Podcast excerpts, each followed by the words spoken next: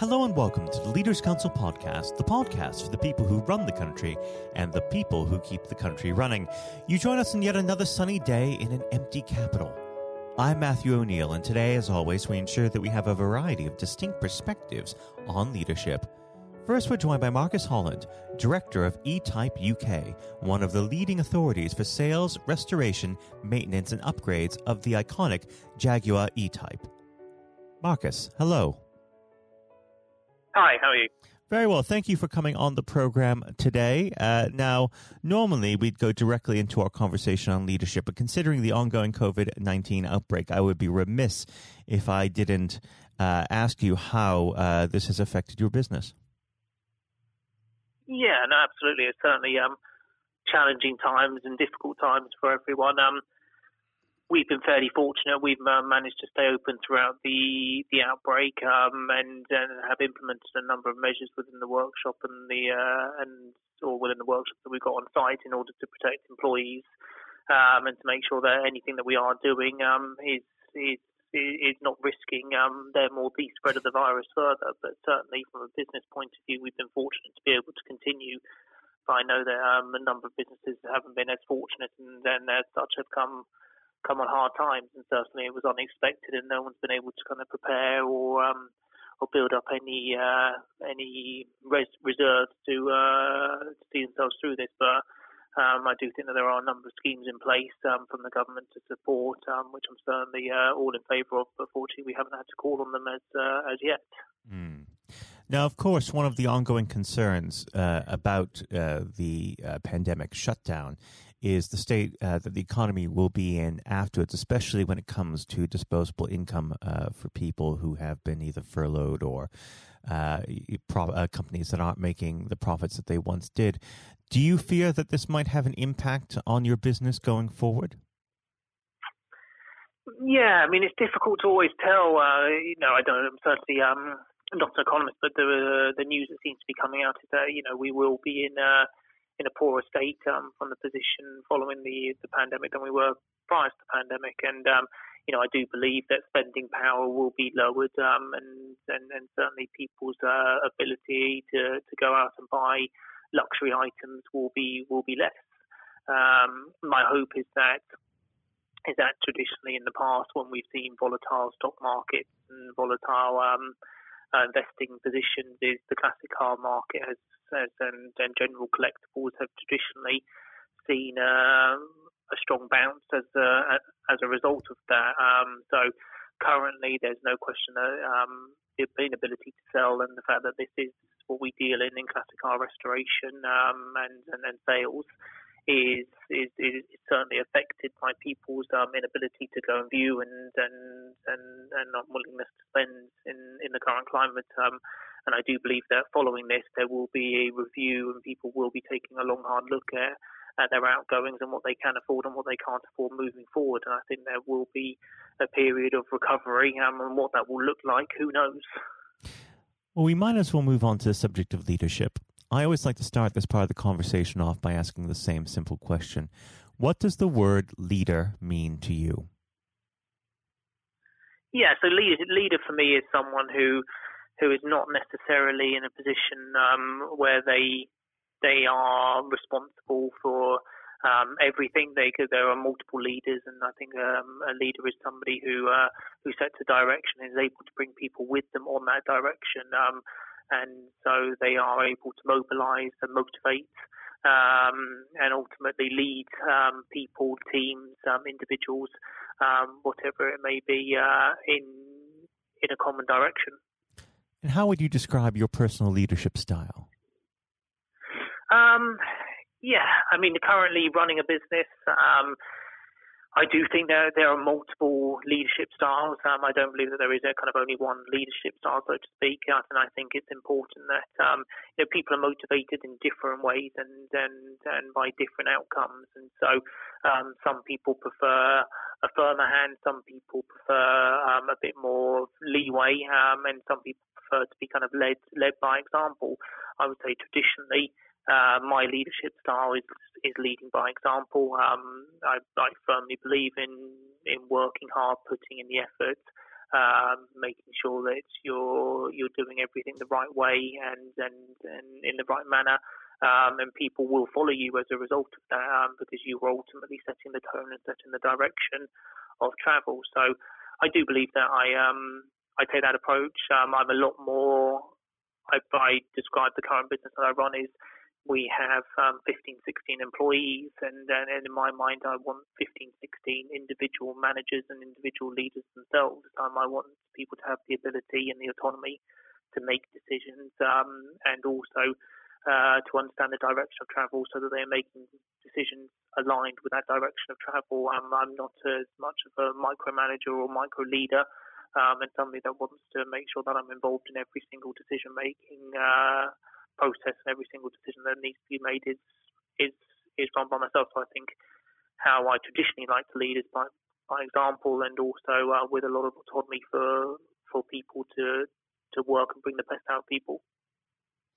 Now, of course, uh, we can't hold off on this any longer. Uh, you work in a very exciting field uh, with a with a machine that most people only dream of. How did how did you come up with the plan to open the uh, open the firm? Yeah, so um, yeah, no, it's a fantastic industry, firstly, and it's um, they really are. Um, it's an exciting part to be, an exciting industry to be part of. It's evolved and changes constantly, um, and and people do some really really exciting stuff. And certainly, you know, we're really proud of the fact that what we've got here is the kind of a full service offering. Um, we go from sales right through to servicing and everything in between and get involved in, in, in restoration of fantastic iconic cars. And the, the E-Type truly is, you know, an iconic British car. Um, so it's a great industry to be part of. From from from my side, in terms of how how we got into this, is actually it was um, you know we actually purchased the business in 2016. So it's myself and my father um, who who purchased the business in 2016 um, wanted to be involved in the classic car market, um, had aspirations to set something up ourselves, doing a bit of market research, and stumbled across the classic car business for sale, requested um, details or information, and actually ended up finding out that it was an E-type business, and the business that we wanted to set up was a British sports car specialist focusing predominantly on the E-type. And after a number of discussions and coming down and viewing the business and talking with the employees and understanding the business a bit better is we really felt that there was an opportunity and the business was was a really great fit for us. So we um, managed to get together a deal to purchase the business in uh, in 2016, in January 2016, and um, and yeah, then have been running it ever since, and um, have complemented that with a sister company of,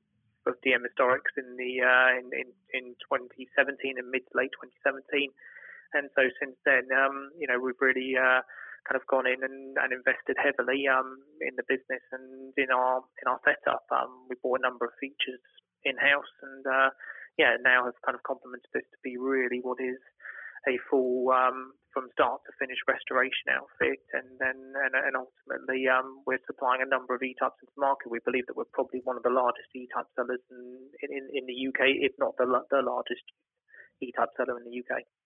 Fantastic. Um, now, unfortunately, our time together is starting to draw to its close. But before I let you go, I just have two questions for you. Who on the world stage today inspires you?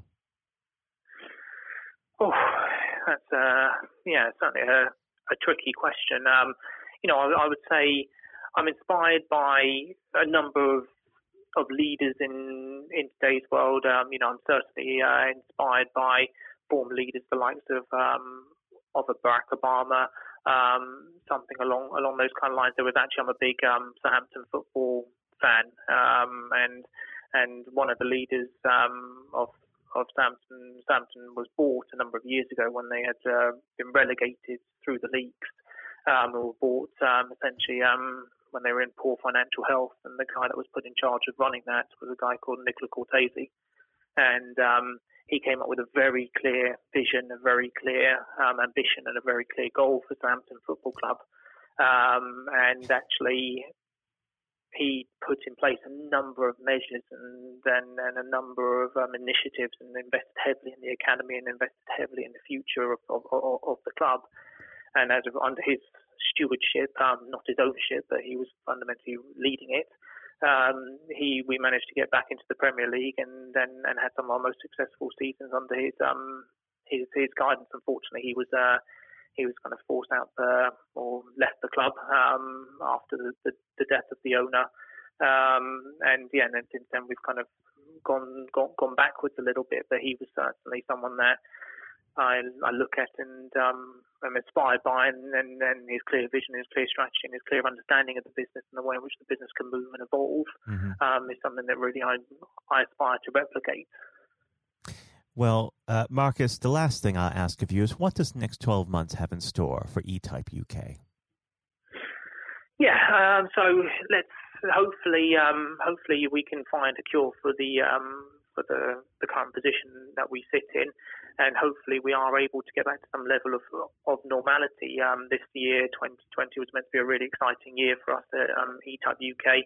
Um, had a number of exciting projects on the go. Um, we've developed a bespoke car um, based on the E-Type, and the plan was to really evolve that further um, in the coming months. Um, so hopefully we can kind of get back to, to where we were, but we want to continue offering people a full service um, outfit and, and, offering people the opportunity to own such an iconic vehicle um, through our purchasing, but also to look after them during their ownership and show them the world of the classic car market, show them the events and the races and the rallies and the touring that you can do in these cars and how and how much fun you can really have in in a classic car and hopefully.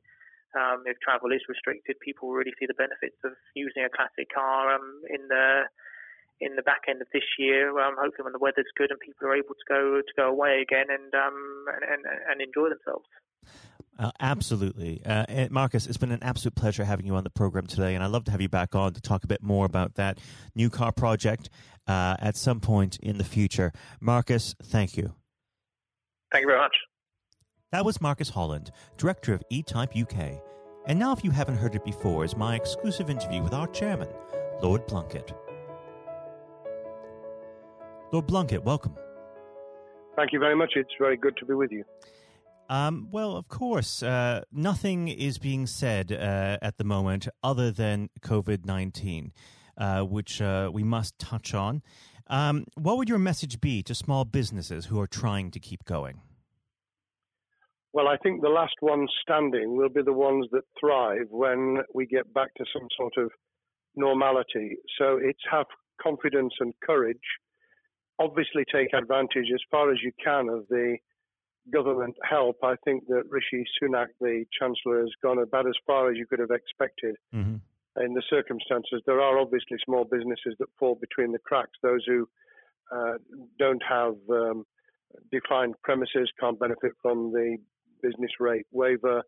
Uh, have not really been able to demonstrate that they can uh, adhere to the PAYE for furloughing staff, and of course whether they can receive the the grant, ten thousand or twenty five thousand. All, all of those who can uh, are obviously able at least to benefit from that for the time being, and look to the future. But I think the second thing to say, and they don't need me to tell them this as a politician who who did once do a business studies qualification, which is that it will be a different world, and being able mm. to hmm. think about how that world will look in a year's time and be creative about it and learn from not just what's happening to you at this moment in time, but to others around you and the sector that you're working in, that will be really important. Do you feel that the long term uh, effects of uh, the COVID 19 outbreak uh, will, in some ways, be positive uh, for British industry? Well, only in the sense that people are having to be creative, they're having to adjust and innovate, Therefore, they're thinking about more productive, if you like, greater productivity ways of delivering the same service or delivering the same products. And in that sense, I think we'll have temporarily at least very much higher unemployment than we've become used to, but we'll probably have a burst of productivity, mm-hmm. which will help with the recovery. Whether it will help with the inequity of the way in which our economy is imbalanced, both between services and product productivity and, and the production of goods and services, I'm not sure. What we will need to try and do is to ensure that the geographic imbalance that exists is, as far as humanly possible, is dealt with by both uh, the entrepreneurship and innovation from the bottom up and targeted government help, which will still be needed. And we are now in the throes of the kind of borrowing that we saw back in 2008 to save the banking and economic system. We're, we're having to do that to save the whole of our productive business and mm-hmm. commerce. And I think that will have to be sustained for some time. Do you feel that people will take a second look at global supply chains in the wake of this outbreak? I think there's going to be much more creative ways of using local supply and linking up inside sectors much more effectively. And I hope that the Leaders' Council will be able to play a part in that in the sense that people who mm. have something in common, a synergy in terms of what they're delivering, whether it's a service or whether it's manufacturing or whatever, uh, will be able to see that there's a, a, a good outcome from n- knowing the sector better, linking with people, not just geographically, locally, but those in this country who may not have been on the radar in terms of what they produced for the supply chain. And of course, um, ensuring, because there's quite a lot of fraud going on as we speak with um, people getting into cyber attacks, that they'll also take account of going into the the cybersecurity side effectively as well. The more we are online, the more people who are working from home, the more vulnerable those businesses and their supply chain become. And that's something to think about as well. How important is strong leadership at the moment? Well, I actually think that it's brought to the fore leadership in a whole range of areas from obviously government itself, and there's been ups and downs with the Prime Minister's uh, severe illness, but all the way through the public and private sector, people have, to use the jargon, stepped up. And they've shown uh, local, regional, national level the kind of leadership that Britain historically was very good at. Regrettably, we've not seen, seen the same on the international scene for mm. all kinds of reasons, uh, but maybe we will in future. So I think out of this will come experience of people who have seen an opportunity to do good as well as seen an opportunity to provide a good uh, a service or goods, uh, including, for instance, shortages uh, for the health and social care uh, system, um, the food chain, and the like. Uh, but also, I think, in terms of seeing the, the synergy between the private and the voluntary sector and using people's commitment to each other in a very positive way. I, am not sentimental about this. Things will revert. Mm-hmm. But actually, I think there's a, a kind of moment of moral judgment of people feeling that they've got a role to play outside the immediate survival that they're engaged in. And if we can hang on to a little bit of that social responsibility, that will be a very positive outcome. Absolutely. Now, what's your broad view of how the government is responding to this? Are you broadly supportive of their measures? Well, it may surprise people to hear that, that, I have been very supportive. Of course, there's been legitimate criticisms about the speed of response on protective equipment and on issues relating to testing. But my own view is very similar to the challenge that was made to the Prime Minister of Italy when people said, why didn't you close Italy down faster? And he said, a fortnight before we did it, I would have been considered to be a madman and nobody would have agreed to do it mm. if I'd tried to move too quickly. And I, I, think that's something that we need to reflect on here in the UK. We, we may have seen the signals elsewhere uh, across the world and taken them more seriously at the time. Hindsight is a wonderful thing, but as someone who's a, had his life in uh, the opposite uh, political party to the, the present government, I think that with some hiccups and mistakes, they've not done a bad job in what has been incredibly difficult circumstances. And you're absolutely right. In a in a liberal uh, democracy that we live in, it's it's very difficult for people to swallow orders given to them from government. Um, well, the the UK and um, and the US, and to some extent uh, the Scandinavian countries, have a very different interest, uh, history, and, and therefore interest in maintaining the freedom to decide and the persuasion and mm. consent that's required. Uh, those countries that have experienced one way or another totalitarianism over the last century have a slightly different way of coming at this. Mm. I don't want to exaggerate it, but I think that that's why getting the balance right of getting people to go along with what you want them to do in their interests as well as the nation as a whole is a sensible, proportional balance. And I think we now need to adjust to the coming out of the crisis gradually, uh, readjusting to recovery uh, in the same way. Now, something you've mentioned recently on this balance is uh, the police overreach in the enforcement of the COVID 19 uh, structures that have been put in place. What have they done right, and where have they gone too far? Well, I think that they were interpreting what was not necessarily as clear advice as it might have been for all kinds of reasons, because people were feeling their way. I think what's come out of it has been uh, a demonstration by local police services in some parts of the country that they could get people to do what was needed without the heavy hand of drones overhead mm. or people being told that they you know shouldn't be walking in the street because this was all about self isolation not incarceration it was about getting people not to pass the infection on to each other and therefore to provide distance rather than to make our lives a misery those police services that adopted that policing by consent and chivying people along did really well. Those who went over the top, I think, soon got a very substantial pushback. And one of the strengths of our democracy is that you could have that debate. People could say, I'm terribly sorry, we, we think the police force in our area has gone over the top. And that in itself is a constraint and uh, a readjustment.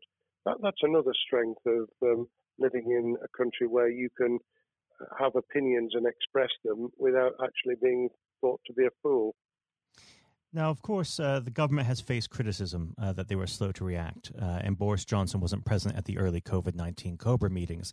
Now, uh, number 10 has claimed that this is normal practice. Uh, the health secretary often chairs COBRA meetings uh, related to health. does this tally with your experience as a Secretary of State, or would you have expected the PM to be more hands on during the initial stages? I think different prime ministers do have a very different style.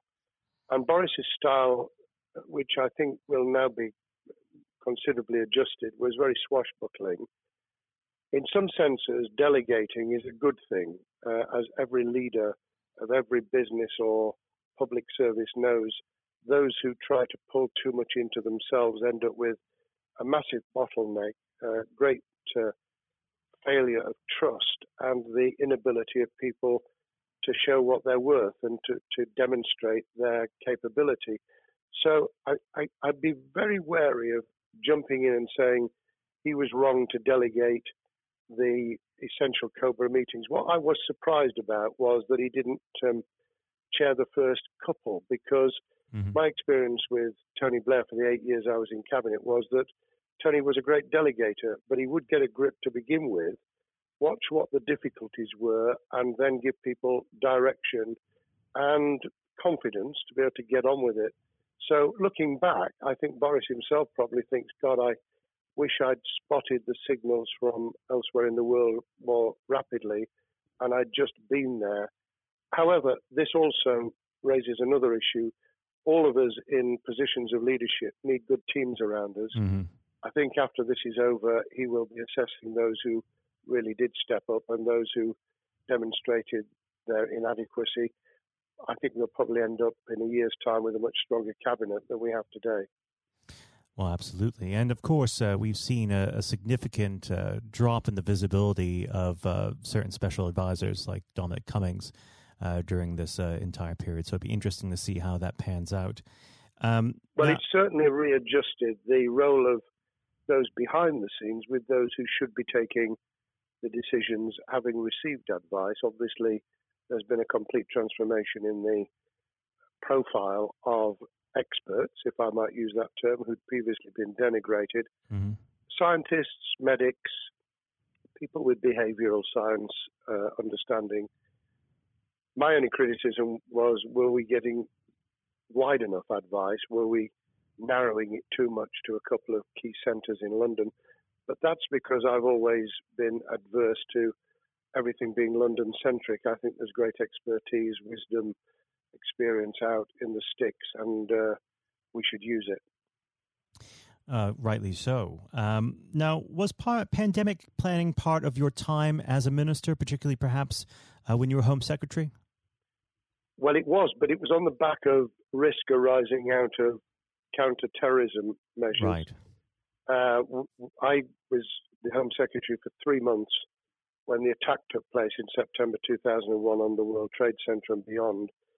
Uh, we did an enormous amount of uh, scenario planning, both desktop and, and real. On the back of that, it was very heavily orientated to future developing terrorism risk. I certainly got involved with talking about pandemics. I remember being at a seminar in Edinburgh where the university there had done a lot of work itself on the issue of pandemics. And of course, we, we saw SARS and other things emerging. I, I think it would, people criticised the government for not picking up the report from 2015, five years ago. I think that what happens is human nature kicks in you deal with what you're immediately faced with. Mm. You you can you can sponsor reports, this is true of business planning, of course, as well, and scenario planning for what business continuity will look like, recovery plans for business, what will happen if um, there's a cyber attack, what happens if there's an energy sh- uh, shutdown. Um, these kind of things you, you can look at, but you're immediately turning your eyes to what's in front of you. And had we picked up a bit more on the danger from Ebola and SARS and what have you in the past, then we might have said, what if something hits us in the developed nations that we don't have a vaccine for, mm-hmm. that we can't immediately whisk up uh, protective materials or equipment or, for that matter, medicines that help with recovery, all of which we now see are a danger. I think this will make an enormous difference to the planning for the for the years ahead. I hope it will be widened so that we don't just look at what's happened, but very rarely do you see something exactly repeat itself. Some of the circumstances will be, but others won't. So that's why I've put emphasis in what I talk about on looking at the other virus, the cyber attack uh, scenario, mm-hmm. which could be just as dangerous in a uh, a world of just-in-time provision. One of the miracles of uh, the modern developed world, except for the very poor, has been the distribution of food. A lot of it on computerized, uh, technologically advanced systems. If that were to come down, we'd be in real trouble. So I think we need to think those sort of scenarios as well. So have a full plan across uh, both sectors: uh, biological warfare, pandemics, and uh, cyber warfare. Yes, and to do so on different levels. I think again, thinking of thinking global but acting local, we mm. need a lot more to think about what would happen if something took shape that actually broke down those national and global chains and how we would cope. And without, uh, obviously, we've got enough fear and anxiety to last a lifetime without creating even more anxiety. We can think about those things for the future in a more rational way, I think. Now, aside from the physical uh, threat of the virus, one of the things that people are vastly worried about is the effect on uh, the economy, not just national economy, but also the world economy. Um, now, it, has been said by certain parties, um, and uh, I'd like to garner your uh, thoughts on this. Is there a danger of the effects of the lockdown being even worse than those of the virus?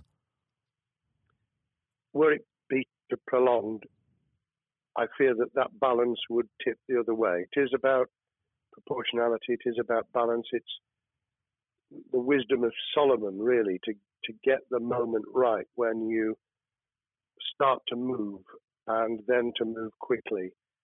there's no doubt whatsoever that we are stocking up, not just on the economic and employment front, which will be devastating enough, but on the health and social well-being front, enormous challenges, and they will need careful handling because there's a lot of people whose lives, for a variety of reasons, are at risk in the future on a scale that we've been dealing with over the, the um, immediate handling of the pandemic, concentrating really hard on those affected by COVID 19, those sadly who have died or been seriously incapacitated, that will roll over into the economic, the social, the mental health, and cultural well being of the nation. And that will need all of us to pull together as well.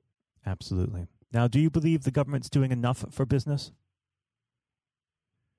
I think that the speed of reaction once the scale of the pandemic was clear was very good. I've praised Rishi Sunak for his action. Uh, remember, a chancellor who only just come into office was planning to deliver the budget in the middle of March and has had three, at least three equivalent budgets since.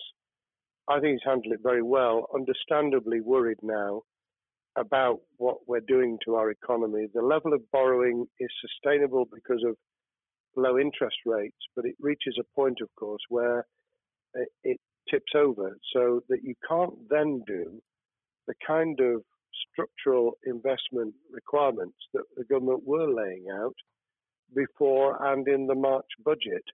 And mm-hmm. those will have their consequences as well as a planned payback over many years. I think we've learned something over the last few months.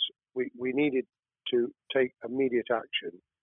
We don't want another round of austerity equivalent from 2010 through to 2019. I don't think the nation, on the back of what's happened and the challenges we have, could take that. And therefore, we need a different plan, economic plan, over a much longer period, just as we did from the Second World War all the way through to 2002 when the final American loans were paid off. Now, of course, uh, one thing that's on everyone's lips um, how much longer do you believe uh, that the lockdown can go on for?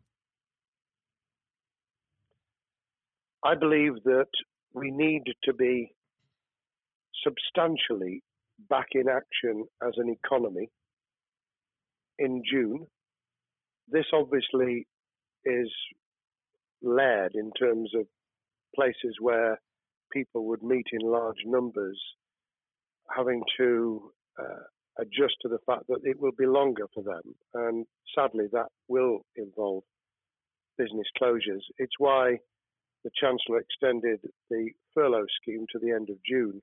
Mm-hmm. But unless we, we get things moving in June, I think we'll run into the summer where all kinds of services and industries will have a chain reaction effect. And what happens with one will then have a major impact on another.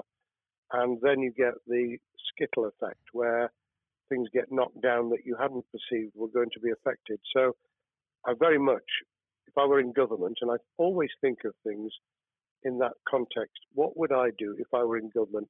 I would be on the side from the second week in May on the side of the Hawks in terms of saying we've got to start moving and we've got to do so with the collaboration and cooperation of the public who have got the message, who did behave, who responded magnificently. Let's try and get back.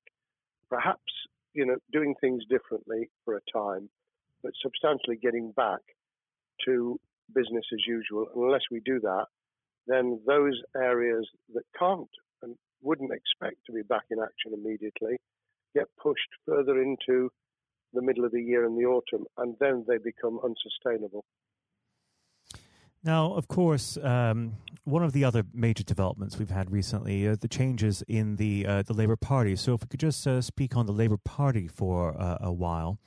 Um, this might sound like uh, an obvious question, but uh, how does uh, Keir differ from Mr. Corbyn? Well, I'm biased because I believe the Labour Party um, has come out of four and a half years of a black hole of a nightmare, mm. uh, where it neither represented a, a, a uh, credible opposition nor uh, an electable government. And the combination was to let those who supported the Labour Party and needed some of its policies uh, let them down very badly. Sir Keir Starmer both is a highly intelligent, uh, professional lawyer who, as Director of Public Prosecutions, led the service well, uh, had to take difficult decisions at a time of austerity, understands the world beyond Labour members, but has been able to do business with those who originally supported Jeremy Corbyn mm-hmm. and was able to command support from them. His creation of a balanced shadow ministerial team has been very encouraging. Um, I, I, supported Lisa Nandy, who he's made shadow foreign secretary, because I thought she understood the north of England and um, the uh, the disaffected uh, Labour former Labour voters. But I believe that Sir has taken on board those who have something really sensible to offer, and I believe he will be both a, a great leader of the opposition. More importantly, he will then present himself as a credible alternative prime minister. And all governments need an alternative government at their shoulder Mm. Uh, it was true of us from 97, and it took the Conservatives some time to recover and to get to that position, but they did, and the Labour Party will, and that's crucial for our democracy. All of us need to understand and appreciate that a living, breathing, functioning democracy requires uh, a credible, confident, and uh, in many ways uh, supportable opposition as well as a government that we clearly want to do well because none of us want, as we didn't with the COVID crisis, none of us want the government to fail.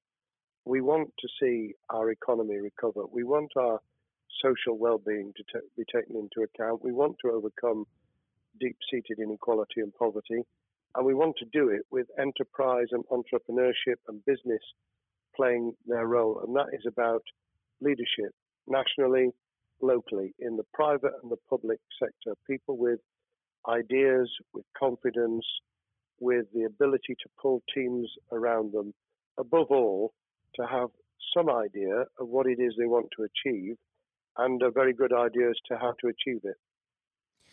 Now, of course, one of the biggest problems Sir Keir is facing will be tackling the party's anti Semitism problem.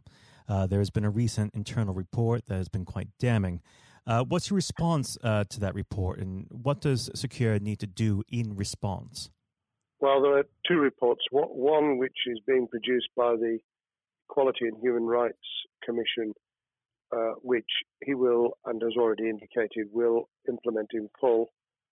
The second was a leaked report put together by the supporters of Jeremy Corbyn, 800 pages of private uh, interchanges on social media which he has, uh, Keir Starmer set up an investigation to identify uh, who did it, who leaked it, what the content was, does it have any salience and lessons for us, and where necessary, action will be taken. So I hope that uh, as he moved very quickly to reassure the Jewish community, so he will be able to take the necessary steps to back up that reassurance with the kind of actions that says that this was a blight on a historic great political party that all us, all of us were ashamed of. We've been able to put that behind us and to move on to facing the future with confidence. What's the one king, uh, key thing that Keir needs to do to restore Labour as an election winning party? I think Sir Keir Starmer's major challenge is to convince skeptical voters that Labour has not only reverted to a party that they can support because they can see it acting, developing, presenting as a credible alternative government, mm-hmm. but also that the lessons have been learned from the fiasco from 2015 onwards. In other words, there have to be very clear signals of substantial change, not just the right words, not just reassurance that we're not uh, going back to some of the crazier uh, policies, but actually that we've understood why the electorate rejected those policies so substantially in December 2019. If people get that message, they'll understand that the Labour Party has changed, as it did in the 1980s and early 90s, to become the electable government with the greatest majority in historic majority, even greater than 1945, which I was privileged to be able to take advantage of in 1997 when I joined the cabinet. Now, I know what your answer is going to be to this question, but uh, indulge me. Um, do you think Sir Keir has what it takes to be PM?